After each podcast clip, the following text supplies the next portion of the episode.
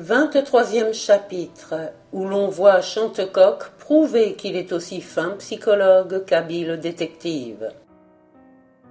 Après avoir regagné la villa de Chantecoq et remercié Colette d'un serrement de main expressif, Jacques Bellegarde était remonté dans sa chambre. Assis devant sa table, la tête entre les mains, on eût dit que, condamné et vaincu par la fatalité, il n'en attendait plus que le coup suprême. Déjà loin, très loin du monde, il n'entendit pas ouvrir sa porte, et il ne vit pas Chantecoq et Colette qui, tous deux, arrêtés sur le seuil, le contemplaient l'un avec une expression de sincère compassion, et l'autre avec toutes les apparences de la plus anxieuse tristesse. Le détective prononça quelques mots à l'oreille de sa fille, qui, aussitôt sur la pointe des pieds, se glissa derrière un paravent placé à gauche de la porte. Chantecoq s'avança vers Jacques et lui dit d'une voix à la fois grave et affectueuse. Allons, mon ami, du courage. Le reporter tressaillit, releva la tête. À la vue du grand limier, ses traits contractés se détendirent un peu, et d'une voix encore brisée, il murmura. C'est affreux, n'est-ce pas? Le grand limier interrogeait. Vous aimiez donc encore cette femme? Non, répliquait Jacques. Je ne l'aimais pas, je suis même sûr de ne l'avoir jamais aimée.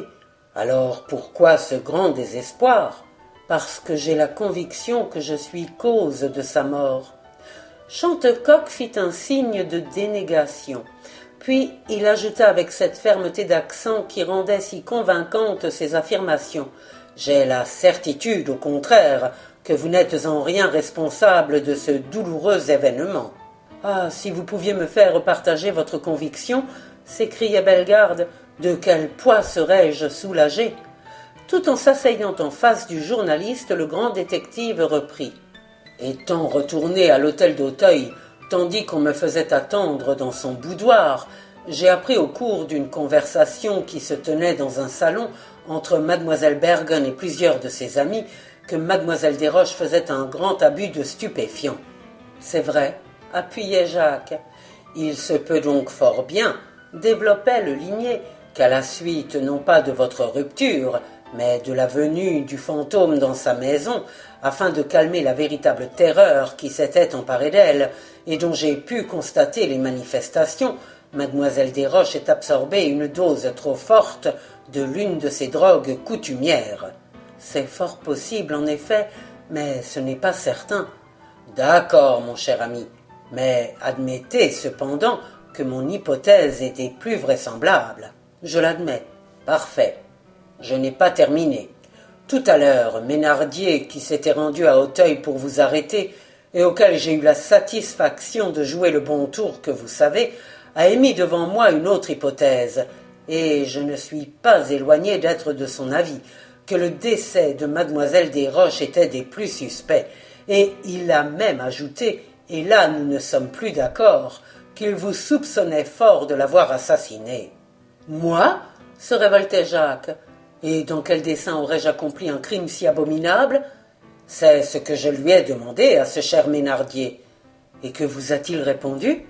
Ménardier prétend qu'après avoir dérobé ou fait dérober vos lettres, et redoutant que mademoiselle Desroches ne donnât à la police certains détails n'eussent point manqué de favoriser votre arrestation, vous l'auriez supprimé à l'aide d'un poison subtil que vous auriez rapporté de l'un de vos voyages en Extrême-Orient. Et il a déclaré qu'il allait adresser à son supérieur hiérarchique un rapport concluant à la nécessité absolue d'une prompte autopsie de votre prétendue victime. Décidément, s'irritait le journaliste, ce Ménardier est la pire des brutes. Non, ripostait Chantecoq. Ce n'est certes pas un génie, mais ce n'est pas un sot. J'ajouterais même que c'est un excellent garçon. En ce cas, pourquoi, malgré tout ce que vous lui avez dit à mon sujet, s'acharne-t-il ainsi après moi? C'est très simple. Ménardier est en ce moment dans l'état d'esprit d'un médecin qui, après avoir commis une erreur de diagnostic, s'entêterait par amour-propre à traiter son client pour une maladie qu'il n'a pas. Laissons-le s'enterrer jusqu'à la garde. Cette nouvelle accusation dont il vous charge ne peut que nuire à ses intérêts et profiter aux nôtres. Comment cela? Parce que la lumière ne peut plus tarder à se faire, et lorsqu'on saura que, pour m'aider à la divulgation de la vérité, vous avez consenti à vous laisser charger de tous les crimes de Belphégor, et que moi, ainsi que je vous en ai donné ma parole d'honneur, j'aurais publiquement déclaré que, sans votre héroïque silence et votre si courageuse attitude, il m'eût été impossible de découvrir le vrai coupable. De quelle admiration, de quelle popularité serez-vous entouré?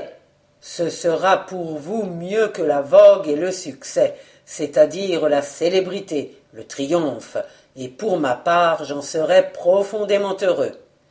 Rasséréné par les réconfortantes exhortations du grand détective, Bellegarde reprenait. Je ne saurais vous dire à quel point je suis touché de votre amitié, mais plus encore que tout le reste, je vous suis profondément reconnaissant de m'avoir permis d'espérer que je n'étais pour rien dans la mort de Simone. Ce n'est pas espérer qu'il faut dire, c'est je suis sûr.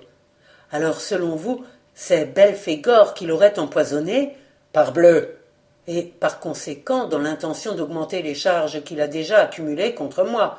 C'est clair comme de l'eau de roche. Saisissant la main du détective, le reporter s'écria.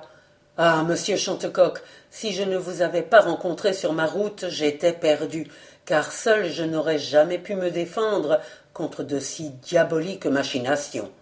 Alors, s'écria le grand limier, j'ai bien fait de laisser ce brave Gautret vous introduire dans la salle des dieux barbares.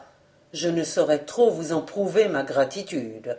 Alors, plus d'arrière-pensée, plus de doute sur vous-même, plus de drame de conscience, lançait le roi des détectives.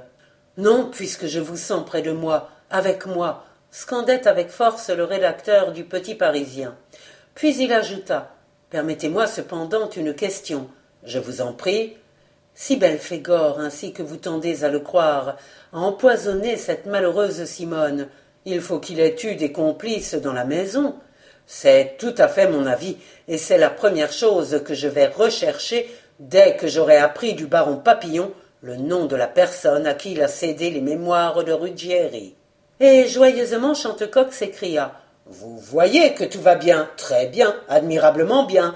Avec de moindres indices, j'ai débrouillé souvent des énigmes que d'autres avaient renoncé à résoudre, car, voyez-vous, pour être bon détective, il faut être avant tout psychologue.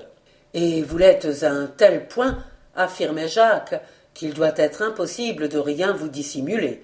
Avec un bon sourire, le grand limier reprenait. Il m'est arrivé, en effet, parfois de découvrir certains secrets. Il s'arrêta. Jacques, embarrassé, attendait. Tout en le regardant avec bonté, Chantecoq reprenait. Cette faculté que je dois à la nature m'a souvent permis d'éviter à ceux que j'interrogeais des aveux que leur timidité injustifiée les empêchait de me faire, et qu'il m'eût été infiniment agréable pourtant d'entendre de leur bouche. Monsieur Chantecoq, voulez-vous que je parle pour vous? Soit. Allons-y.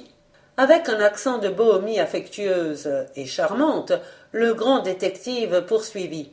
C'est donc vous qui parlez.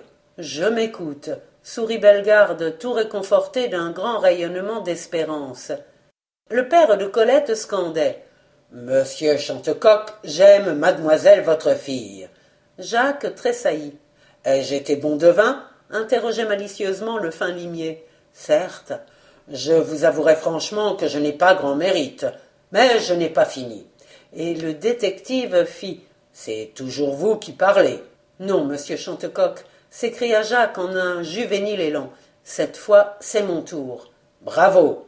Et avec flamme, le jeune reporter déclarait. Oui, j'aime mademoiselle Colette et j'ai l'honneur, monsieur Chantecoq, de vous demander sa main. Chantecoq, tout en l'enveloppant d'un regard de paternelle tendresse, répliquait. Je vous l'accorde d'autant plus volontiers, mon cher ami, que ma fille, elle aussi, vous aime. Malgré le journaliste se tut. Il lui semblait que s'il eût prononcé le nom de la disparue, toute l'atmosphère de rêve apaisant et délicieux dans lequel il vivait depuis quelques instants allait brusquement se dissiper. Chantecoq reprenait. Lorsque ma fille vous a vu ce soir partir si brusquement, si imprudemment, Elle a éprouvé, je vous l'avoue franchement, une vive peine, car elle a cru que vous étiez encore attaché, plus que vous ne le pensiez vous-même, à cette malheureuse dont je suis le premier à déplorer la triste fin.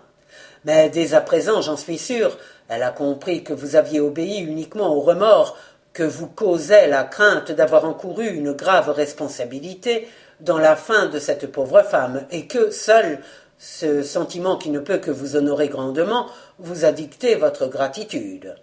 Donc, aucun nuage ne peut s'élever entre vous deux, aucun mauvais souvenir ne viendra jamais embrumer le clair bonheur qui vous attend. Bientôt Belphégor sera démasqué, et un jour un mutuel amour vous fera oublier les moments si douloureux que vous venez de traverser. Oh, monsieur Chantecoq, s'écriait Jacques, je ne saurais vous dire à quel point vous me rendez heureux. Excusez-moi si dans mon émotion je ne trouve pas les mots qu'il faudrait. Les mots ne sont rien, mon cher enfant, affirmait Chantecoq. Seul le cœur compte, et je crois connaître assez le vôtre pour être sûr qu'il est digne de battre à l'unisson de celui que vous avez su conquérir. Jacques, éperdu de joie, se jeta dans les bras du détective, qui l'étreignit comme l'eût fait un père. Puis Chantecoq reprit gravement. En attendant, vous allez reprendre au plus vite votre personnage de Cantarelli, dans lequel vous vous êtes d'ailleurs montré si remarquable. C'est entendu, acceptait le reporter. Je vous consigne donc ici. Reprenait le roi des détectives, mais formellement, sous la garde de et d'un geste affectueux, il désigna Colette qui, depuis un instant déjà, était sortie de sa cachette et adressait à son fiancé un sourire qui était tout l'amour. Jacques s'enfuit vers elle. Mademoiselle, fit-il, votre père vous dira Rien, répondit Colette, car j'ai tout entendu. Comment cela? J'étais là, derrière le paravent. Pas possible. Je suis la fille d'un détective et vous êtes l'être le plus adorable, et vous serez la femme la plus adorée. Leurs mains se joignirent, et ce fut le muet mais divin serment de ces deux âmes, désormais pour toujours unies dans la même foi, dans le même rêve. Chantecoq les contempla d'un regard attendri, puis il murmura Maintenant je suis tranquille, il ne sortira plus de la maison.